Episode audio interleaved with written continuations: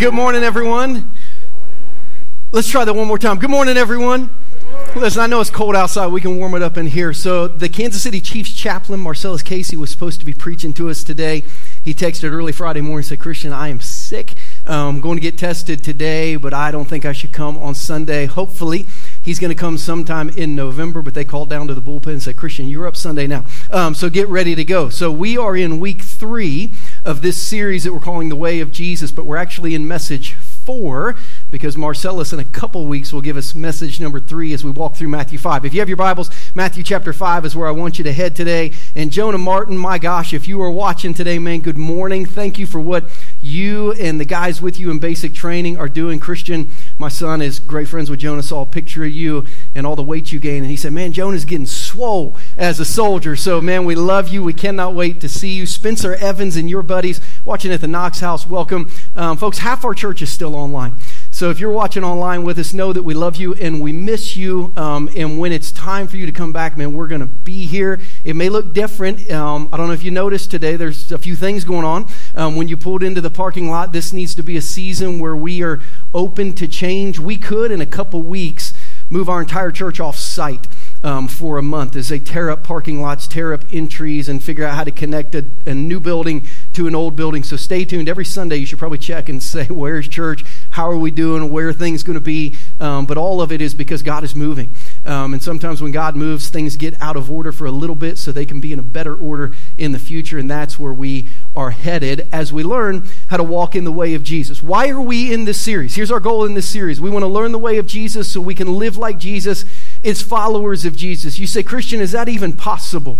Like, I thought we just asked Jesus to forgive us of our sin and like to let us go to heaven when we die. Like, do you really think that people can live like Jesus? I do. Listen to what Oswald Chambers has to say about the Sermon on the Mount. He says the Sermon on the Mount is not some unattainable goal, it's a statement of what will happen in me when Jesus Christ has changed my nature by putting his own nature in me. So, the purpose of this series, The Way of Jesus, is to drop our old nature and to pick up Jesus' new nature. Now, to do that, we learn we have to be poor in spirit. We have to admit the nature I came to Jesus with is broken, and I need a new one.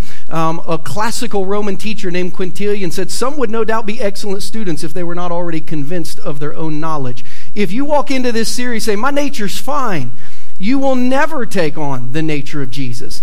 But if you come poor in spirit and think, you know what, I've done it 20 years, 30 years, 40 years, 60 years, I think I am broken. If you come with that spirit, the way of Jesus can be implanted into your heart and soul, and that is the goal of this series as we move forward. Here are the goals of today as we get ready to dig into Matthew chapter 5 one more time. We want to learn the key to your most impactful spiritual life.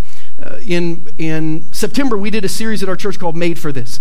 And we taught you how, how God wants every follower of Jesus to know Him, to be transformed by Him, to discover their purpose, and then to go and make a difference. And we have people right now. We'll have almost 100 people today at 9:30 and 11 sitting in Growth Track Step 3, learning to discover their purpose so they can do what God created them to do. But what we're going to learn today is we're going to see the difference between doing life your way with your strength, listen, and doing life God's way, but with your strength. Let me say it again. We're going to learn the difference between doing life your way with your strength and doing life God's way with your strength. You say, but it's but it's still my strength both times. Yeah, we're going to see how much you can accomplish on your own, and then we're going to see how much you can accomplish when you will turn the strongest parts of your life over to Jesus. That is the key to your most impactful spiritual life. And then we're going to see as we do that, we're going to receive the keys to our rightful spiritual inheritance. This is the beatitude that has the strangest reward for developing one of these character traits of Jesus, but we're going to see all Jesus is doing is, is throwing us the keys to a house that we used to live in and saying, Walk in the way that I created you. So these are our goals today. Before we ever dig into Scripture, we always pray and ask God to speak to our hearts. If you've been tracking with us from 21 days of prayer, today you're going to be on page 64 filling out that calendar for the week so you can join us tomorrow online or in person um, for Monday morning prayer. You're going to look at your whole calendar before you go to bed tonight.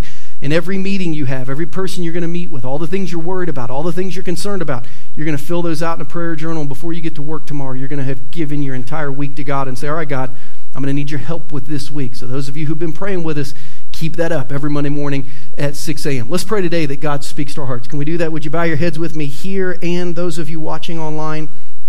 Take a deep breath if you haven't done that yet and ask God to speak to you today. If that happens, today has been a win. Ask God to speak to you. That's a prayer, God, that you would speak to us. Show us how to recognize today our passions and strengths and how to surrender those same passions and strengths to you so that you can accomplish the work in us and through us that you created us for. God, that's our prayer. We pray you'd help us with that. We pray it in Jesus' name. And everyone said, Amen. Matthew chapter 5, verses 1 through 12 is where we've been living for the past few weeks. We'll stay there for the next few weeks. It says this Now, when Jesus saw the crowds, he went up on a mountainside and sat down. His disciples came to him, and he began to teach them. He said, Blessed are the poor in spirit, for theirs is the kingdom of heaven. Blessed are those who mourn, for they will be comforted. Blessed are the meek, for they will inherit the earth. Blessed are those who hunger and thirst for righteousness, for they will be filled. Blessed are the merciful, for they will be shown mercy. Blessed are the pure in heart, for they will see God. Blessed are the peacemakers, for they will be called children of God. Blessed are those who are persecuted because of righteousness, for theirs is the kingdom of heaven. Blessed are you when people insult you, persecute you, and falsely say all kinds of evil against you because of me. Rejoice and be glad, because great is your reward in heaven, for in the same way they persecuted the prophets who were before you. We are, for about 10 weeks, going to live in these 12 verses with the hope that at the end of these 10 weeks, these 12 verses live in us for the rest of our life because we think that will help us live and look like and learn the ways of Jesus so that the world might know who he is. Today we're just going to focus on one verse, verse 5. Matthew 5 5. Blessed are the meek, for they will inherit the earth. Three lessons are going to show us what it means to be meek and what we receive when we become meek. We're going to start lesson number one with what I call Moses the meek. We're going to learn from a man named Moses, and we're going to see his transformation to kind of strong, from strong willed individual to meek spiritual leader. Matthew 5 5 says, Blessed are the meek, for they will inherit the earth. You say, What does it mean to be meek? It's not a word that we use very often. You may have sung it in a Christmas song, maybe referring to Jesus as meek and mild, but probably it's not a word you used last week. It may not be a word that you've used this year. What does the word meek mean? It's the Greek word praos, praos. And it is most commonly used. Let me say this for those of you who say, why are you telling us about Greek? The Old Testament was written in the Hebrew language. The New Testament was written in the Greek language. When we want to understand most clearly what the authors were writing, we go back and study those languages and say, what were they meaning to say in the original letter? And a lot of times you look at Scripture and you say, okay, how was that word that we see in the Bible used all over Greek literature? Like, what would people who read this 2,000 years ago think this word meant? That's why we give you the Greek language in secular literature. This word is most commonly used in secular literature to describe a wild animal that was broken so that it could be made useful. This word kind of translates strength under control. It's what it means. So if you can picture a horse that has been broken, you, you would say, the Greeks would say that horse is praos. It has been broken so that its strength is now very, very useful for someone who wants to use it. Before it was not useful to anyone, now it's useful for a purpose. That's what the Greeks would say of a horse that has been broken. Now, if you're like me, horses are one of the many animals that I'm afraid of. I've only been on a horse twice in my life because they're just big and scary to me. First time I was a young kid, I got invited to ride one of my neighbor's horses. They kind of tried to throw me up on the horse. I went on the horse, off the horse, under the horse, and I think because the horse was annoyed that I was under it, it didn't rear up, it didn't stomp me, but it kind of looked at me, took a step over me, and ate some grass. And just that experience of being under that big, powerful animal that no one had the ability to move, I thought, I don't want to do this ever again. Uh, a few years ago, Danielle wanted to go on a horseback ride when we were in Phoenix with my mom and dad for spring break. We did it, and the whole ride, I thought, if this thing wants to go, it's going to go wherever it wants to go. There's so much strength. I'm just not a big horse guy. Also, don't like sharks. Also, don't like snakes. Actually, don't like very many animals besides my little dog Rudy. Most of them scare me, but Rudy is is okay. That's a picture of meek, a horse that has been broken so that its strength can be useful. Now, let me clarify what meekness is because a lot of people, they hear this work and they hear this word and they, they actually think of the exact opposite of what meek is. Uh, meek does not mean weak. Even though it rhymes and sounds very similar, uh, meek very specifically has to do with strength, not weakness. As a matter of fact, there's, there's nothing about weakness in the word meek or meekness. Meek is all about strength. It's not about weakness, it's about strength. Um, meek does not mean dispassionate. When you hear that something is meek and mild, you think that it's calm and orderly. That's not what that means. If you think about the man Moses, who was described as meek in the Old Testament, Moses was a very passionate individual.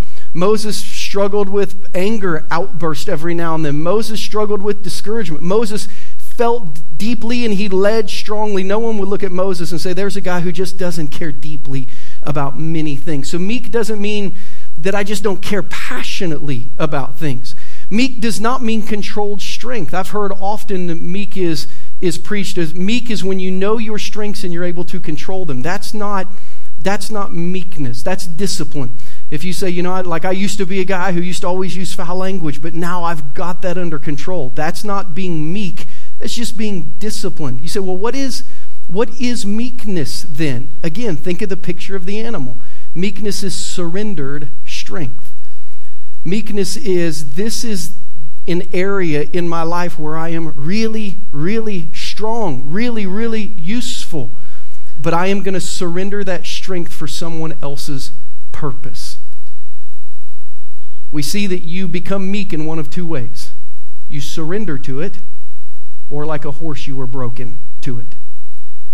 And there are some Christians, because they learn early enough to give the strongest parts of their life to Jesus, that they, they become meek because they surrender their business acumen, their educational acumen, their parenting skills, their ability to run a business or to make money. They, they find the strongest parts of their life. They figure out who God made them to be, what God created them to do. They find the things that they're really, really good at, and they surrender those to God, or they try to keep them all for themselves. And at some point, life breaks them. And in brokenness, they say, okay, God, I guess I will give you all this if you'll just give me my life back surrender or you're broken. Moses was broken. Moses wasn't surrendered, Moses was broken. He wasn't weak, he wasn't dispassionate, he wasn't able to control his strength, but eventually he surrendered his strength. The story of Moses goes this way he was an adopted kid. Um, he grew up in a family with an open adoption. You say, what does that mean? He was a Hebrew kid raised by an Egyptian family, but they still let him spend time with his family. He knew his brothers and sisters. His mom actually raised him until probably he was old enough to go to go to school and learn in school. So he was this Hebrew kid in this Egyptian family. He lived with his adopted family, very very wealthy, while his birth family was very very poor. Not just poor, but like slave poor. And he began to see as he grew up and began to live life that his wealthy Egyptian cultured family and people mistreated his birth family and Hebrew people very, very badly. And one day when he was 40, he looked out and an Egyptian person was taking advantage of a Hebrew person and he burned with anger on the inside. It's like God planted a seed that said, You've got to help these Jewish people. The Egyptians aren't treating them well. And at 40, this seed was planted, and Moses thought, I got to do something. So he went out and he killed the Egyptian who was beating the Hebrew, and he hid him in the sand. Like, I guess his plan at that point, God, God put a put a seed in his heart that you're going to help these people and deliver them. And that day, because his strength was in his own hands, he said, I'll just kill them all one at a time. It would have taken a really long time for his plan, his strength and his hands to work. Of course, the Egyptian government came after him. He ended up fleeing. 40 years later, he's a shepherd on the far side of the desert, and he's a broken man. He's a broken man. And he sees a bush while he's out watching the sheep that's on fire, but it doesn't burn up. So he walks up to the bush, and God speaks out of it and, and basically says, Hey, I'm the God who put that burden in your heart. I'm the God who made you strong. I'm the God who made you passionate. And I'm the God who's going to use you to deliver those people, but not one at a time by killing all the Egyptians. And at that point, Moses became the first beatitude. He became poor in spirit. And he said, I can't do it. I tried. I tried and I failed. And my strength, my way, does not accomplish your purpose for my life. I cannot do, God, what you require. And God said, Because you're finally, it took you 40 years, but because you're finally willing to admit that, and you're willing to put your strength in my hands instead of keep it in your hands, we can do this. You are also, beatitude number two, you are mourning over the brokenness of what's happened to the Hebrew people.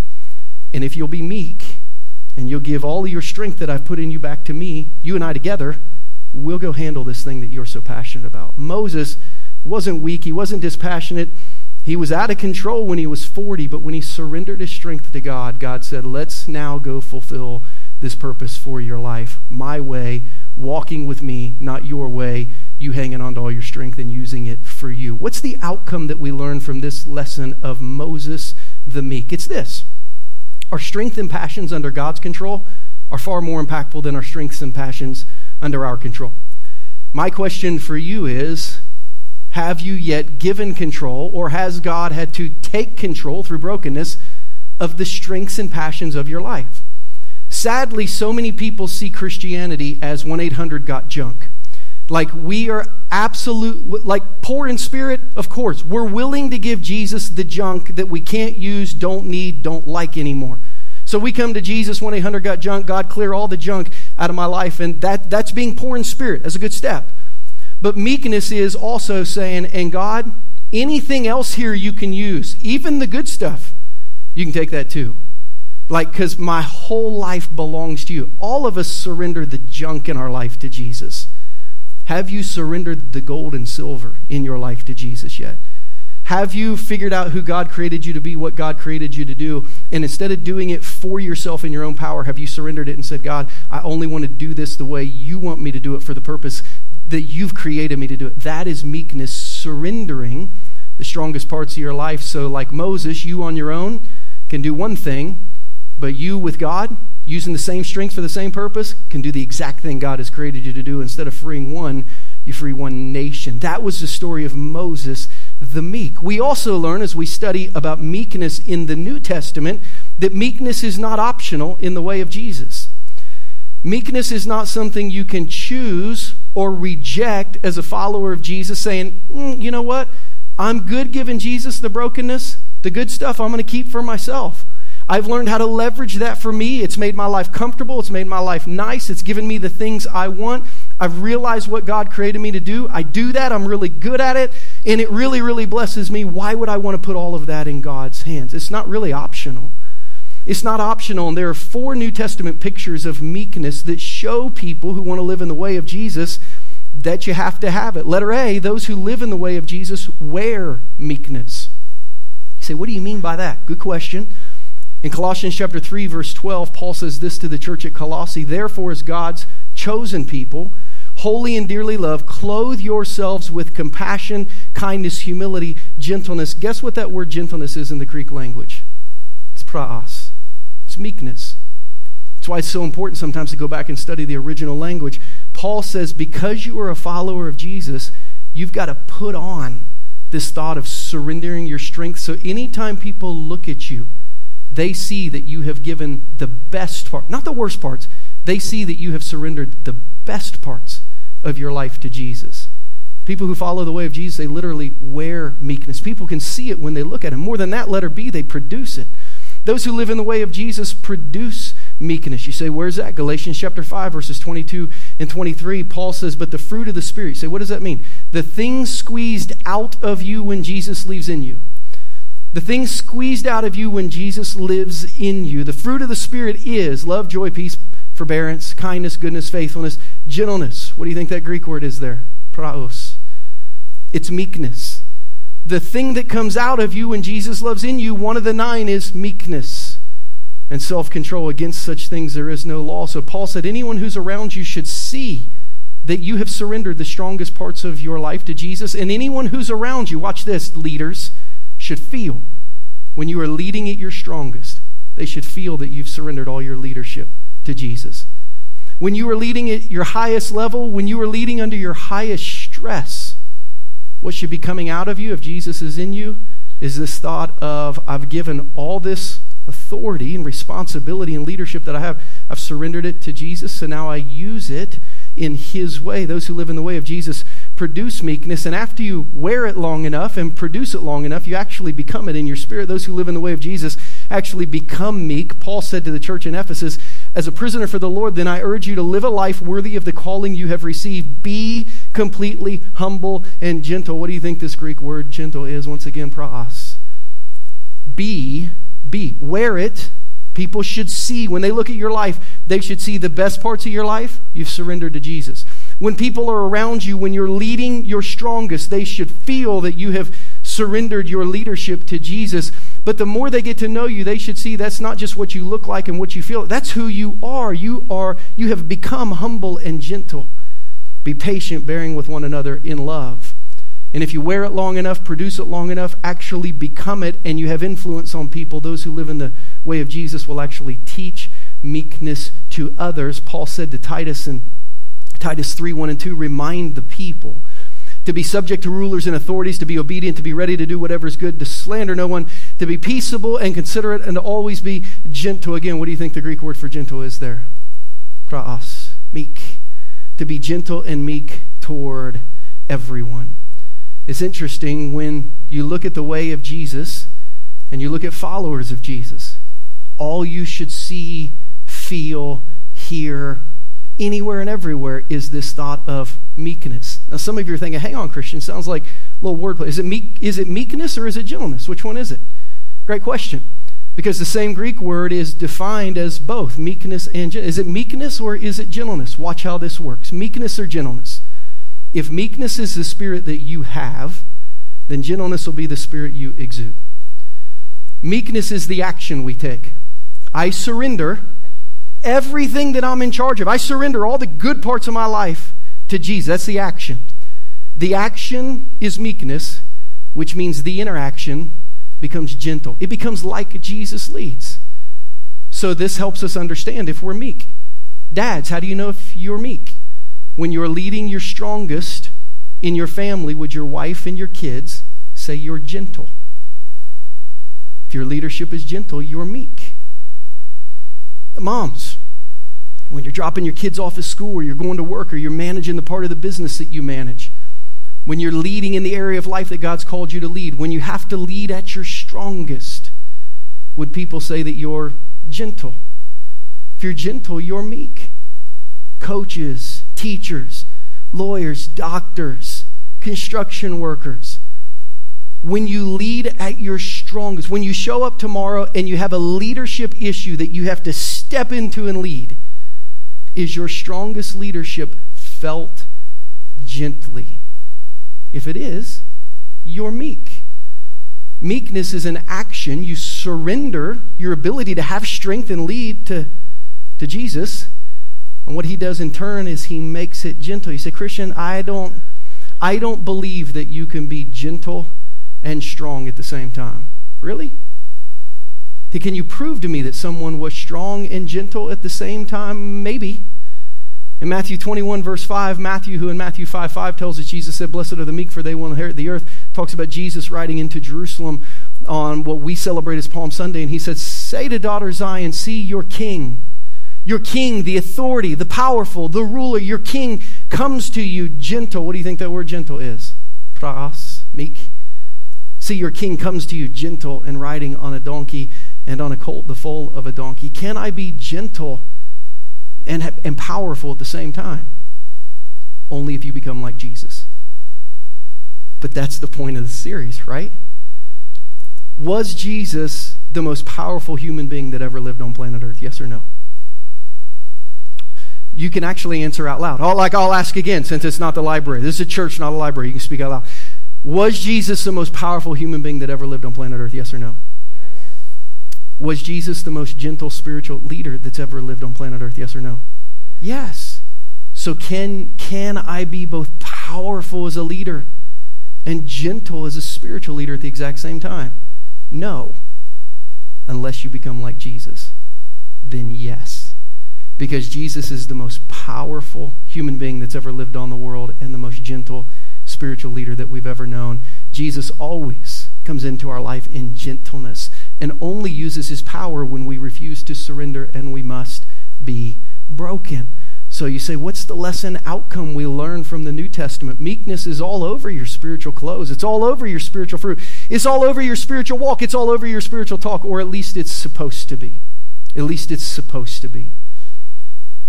And folks, sadly, I don't know that it is enough in 2020 in American Christianity, especially when you look on social media, if you listen to talk radio, I think meekness might be the missing ingredient that's making Jesus attractive to the world who doesn't know him. Danielle's little sister is named Jenny Lee. She's several years younger than Danielle. Uh, I was her youth pastor, and because we did so much stuff in student ministry with the kids when I was a youth pastor, Jenny Lee, it seemed like would stay at our house as often as she would stay at her mom and dad's house. And one of the times she was at our house as a high school kid, she decided to make Danielle and I and the people who were with us cookies, and she accidentally used salt instead of sugar when the recipe called for sugar because it was white and it was on the counter and they were in the same jar and they were really, really close. Um, do you think those cookies tasted good? Yes or no? Those cookies did not taste good. Not even for someone who has COVID. Those cookies would not have tasted good. Like something's wrong. I can't taste or smell, but something is wrong here. Only one ingredient wrong, but it made it taste really, really bad. I think if Christians have everything right but meekness, surrendered strength, the Christianity we offer the world, the Christian values we offer the world, the Christian convictions that we hold, they don't taste very good to the world when they don't come with the gentleness of Jesus. Amen? Like, y'all agree? Blessed are the meek, for they will inherit the earth. They'll have this impact like Jesus had on the earth. Meekness is supposed to be all over you. Friday night, Danielle and Casey and I went down and ate at Shake Shack on the plaza. If you've not eaten there, I recommend it, either on the plaza or in OP. Um, and there was a line outside because there was social distancing, and so they couldn't let very many people in the restaurant at a time. So while I was standing in line, Danielle and Casey ran across the street to a store called Made in KC, which we'd never been to, but Danielle's always talking about because so many of you wear clothes from there. And she stayed in the store for like 10 minutes and came back when it was time to go in the store and said, Christian, you got to go over. This place is unbelievable. And we walked in, and it was, if you love Kansas City, it was awesome. I mean, like, eh, like everything in the store was made in KC and branded with KC. Like they had honey with KC on it. They had coffee with KC. They had barbecue sauce. They had sauce. I mean, like anything you can imagine. T-shirts, hats, sweatshirts, blankets, bumper stickers, keychains. If you can imagine it, cookies. If you can imagine it, they had it, and everything in the store had two letters on it. What were those two letters? KC. It was on everything. It was on everything. That's how meekness is supposed to be in the life of a Christian. It's on everything. We wear it, we produce it, um, we become it, we talk about it. It is the trait that draws the world in. Your strength in the way you use it, the things you're good at and the way you leverage it is different. What have you done?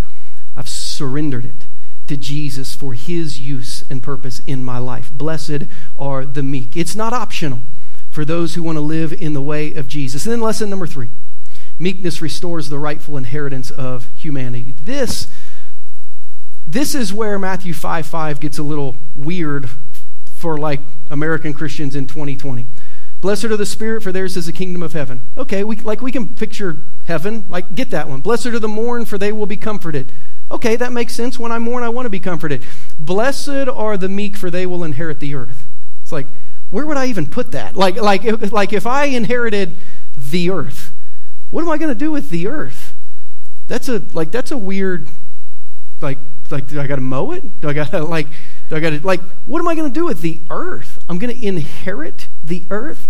The word here is really really key. If you have your Bible, I want you to circle this. Blessed are the meek; they will inherit the earth. The word inherit is an interesting word and would have been a key word 2,000 years ago for a Jewish crowd listening to this. It's the Greek word kleronomeo. It means receiving one's rightful inheritance. You say, what's the, what's the difference between receiving and having? The Jewish people in Jesus' day had, they had been promised a spiritual inheritance, but they've not received it yet.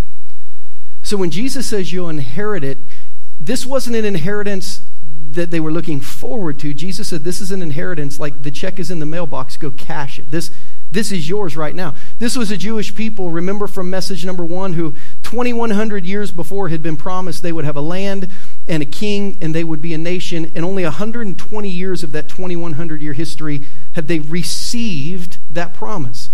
This, this was a nation that for 616 years before Jesus showed up lived in their land, but it wasn't their land. It was the land, but it belonged to another country. For 568 years, they lived in their land, but they paid taxes to a, for, a foreign government. For the last hundred years, they had a king called King Herod and his family, but they weren't even Jewish people. This was a group of people who had been promised something, but had never received anything. And now Jesus says, if you are meek, you can cash the check. You get the inheritance.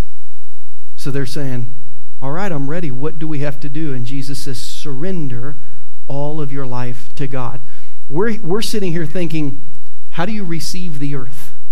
Blessed are the meek, for they shall inherit. Like, how do you receive the earth? The Jewish people would have been thinking, How could they have lost the earth? Say it again. You and I are sitting here thinking, How could you receive the earth? The Jewish crowd in Jesus' day would have been thinking, how could they lose the earth? say, what do you mean? They used to have it and they lost it. Remember Genesis chapter 1? So God created mankind in his image. In the image of God, he created them. Male and female, he created them. God blessed them. And he said to them, Be fruitful and increase in number, fill the earth, and subdue it. One of God's first blessing to humanity was the earth. Like, here it's yours. Here's the keys to the earth. It's yours. You got it. You're in charge of everything. Rule over the fish of the sea, the birds of the sky, over every living creature that moves along the ground. Then God said, I give you every seed bearing plant on the face of the whole earth and every tree that has fruit with seed in it. In the beginning, God created humanity to be with Him. And He said, One of my gifts to you is the earth. Run with it. Just make sure you obey me and stay close to me, or you're going to lose everything. And they didn't stay close to Him, and they did lose everything. And the Jewish people for thousands of years have been wondering when do we get the keys to the car back? You ever have your car taken when you were a teenager? You got a speeding ticket, you had a fender bender, mom and dad took the keys to the car. It was a great day when you got the keys to the car back. The Jewish people for thousands of years have been wondering when do we get the keys to the car back? And Jesus shows up and says, Blessed are the meek, for they get the keys to the house back. And they're thinking, wait a minute, he has all of their attention. And they're thinking, what do we need to do again to receive this? And Jesus says you have to surrender your whole life, not just the bad parts, but the good parts of it. You have to surrender that to me, and you have to walk with me. It's interesting, the blessing he promised, the word that he used, makarios in the Greek language, happiness derived from an inward contentedness, unaffected by the world of men. In Greek language, this was always used of the Greek gods who lived on the earth, but they were not impacted by things on the earth. They lived in the natural, but they were supernatural. Jesus said, When you begin to put your life in my hands, I take natural strengths and abilities and I make them supernatural. I take natural impacts of your strengths and I make them supernatural. Jesus said, You will be blessed when you surrender the strengths of your life to me. I take this natural stuff, I make it supernatural. And like Moses, instead of killing one at a time, you rescue an entire nation at once.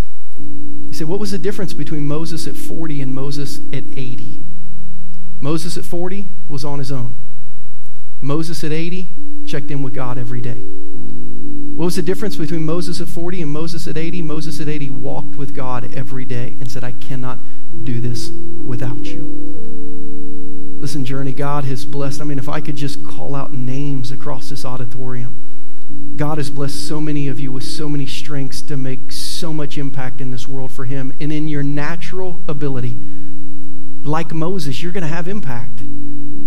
But what would happen if in supernatural ability, you took all of your strengths, and like Moses at 80, you said, I'm going to walk beside God every day. I'm going to check in with Him every day. I'm going to do it His way. I'm going to leverage it for His purposes. I'm going to serve His people. What could your impact be? Blessed are the meek, for they will inherit the earth. In Luke chapter 15, we meet a young man known in Scripture as the prodigal son who said, I want the inheritance, but not the father. And the father, represented by God, said, Okay, I'll give you that, but you'll realize it's not really what you want. He had his inheritance, he lost all his inheritance, and when the inheritance was gone, he still had the father, and that was enough for him. You say, What does it mean to inherit the earth? It means to have relationship with the Father. And if you're here today and you don't have a relationship with the Father, maybe because you've squandered it, come back. Maybe because you've never been invited into a relationship with the Father. I invite you today. into a relationship with the God of the universe. He loves you, he knows you. He, he sent his son Jesus to die for you so you could be close to him, so you could give him all the got junk, 1 800 got junk, but so that you could also then say, Look in every room of the house, anything of mine you can use for you. It's yours. Blessed are the meek, for they will inherit the earth. Would you pray with me this morning? Heads are bowed and eyes are closed all over this room. If you're here today, if you're watching online today, and you're not connected to the God of the universe through Jesus, you can do that right now. In just a second, our band is going to come. They're going to lead us in worship. But before we do that, this may be your eternal moment to connect with the God of the universe. If you leave today separated from God, it's because you've chosen that. Today, you can choose to connect to God through Jesus. If you've never done that, all you have to do is believe in your heart that God knows you, He loves you, he sent Jesus to die for your sin, to remove your junk, but also to take your strengths and to use it for His purposes. If that message resonates with your heart today and you say, That's what I need, then just tell Jesus you need Him. You can repeat this prayer after me or something like this. You don't have to pray it out loud from your heart to heaven. Just say something like this Jesus, I need you. Just repeat after me in your heart Jesus, I need you. Today I give you all my junk my sin, my brokenness. I ask you to forgive me and heal me. And I also surrender all of my strengths and gifts for your purpose. If you will come into my heart and life and lead me and use me for your purposes. Today, by faith, which means I don't understand it all, but I'm willing to commit to you today. Today, by faith, I want to become a Christian and follow Jesus. Thank you for forgiving me, for saving me, for loving me, for being willing to lead me. If you just prayed that prayer with me in just a second, Pastor Mike's going to tell you how you can connect to us and let us know you prayed with us. Let us know you started your spiritual journey. Let us know you became a Christian. We'd love to give you a gift and some resources to help you in your spiritual walk. We do church for people like you so you can get to know who Jesus is. But before we close and begin worshiping Christians, let me talk to you. Heads still bowed, eyes still closed, but hearts are open. Christians, have you surrendered the very best parts of who God made you, of how God made you? the greatest leadership positions and responsibilities that you have? Have you given Him control over the strongest areas of your life for His purposes yet? If not, what are you waiting for? Blessed are the meek, for they will inherit the earth. They will walk with God daily and intimately. They will have the power of God in, the, in their life. What are you waiting for?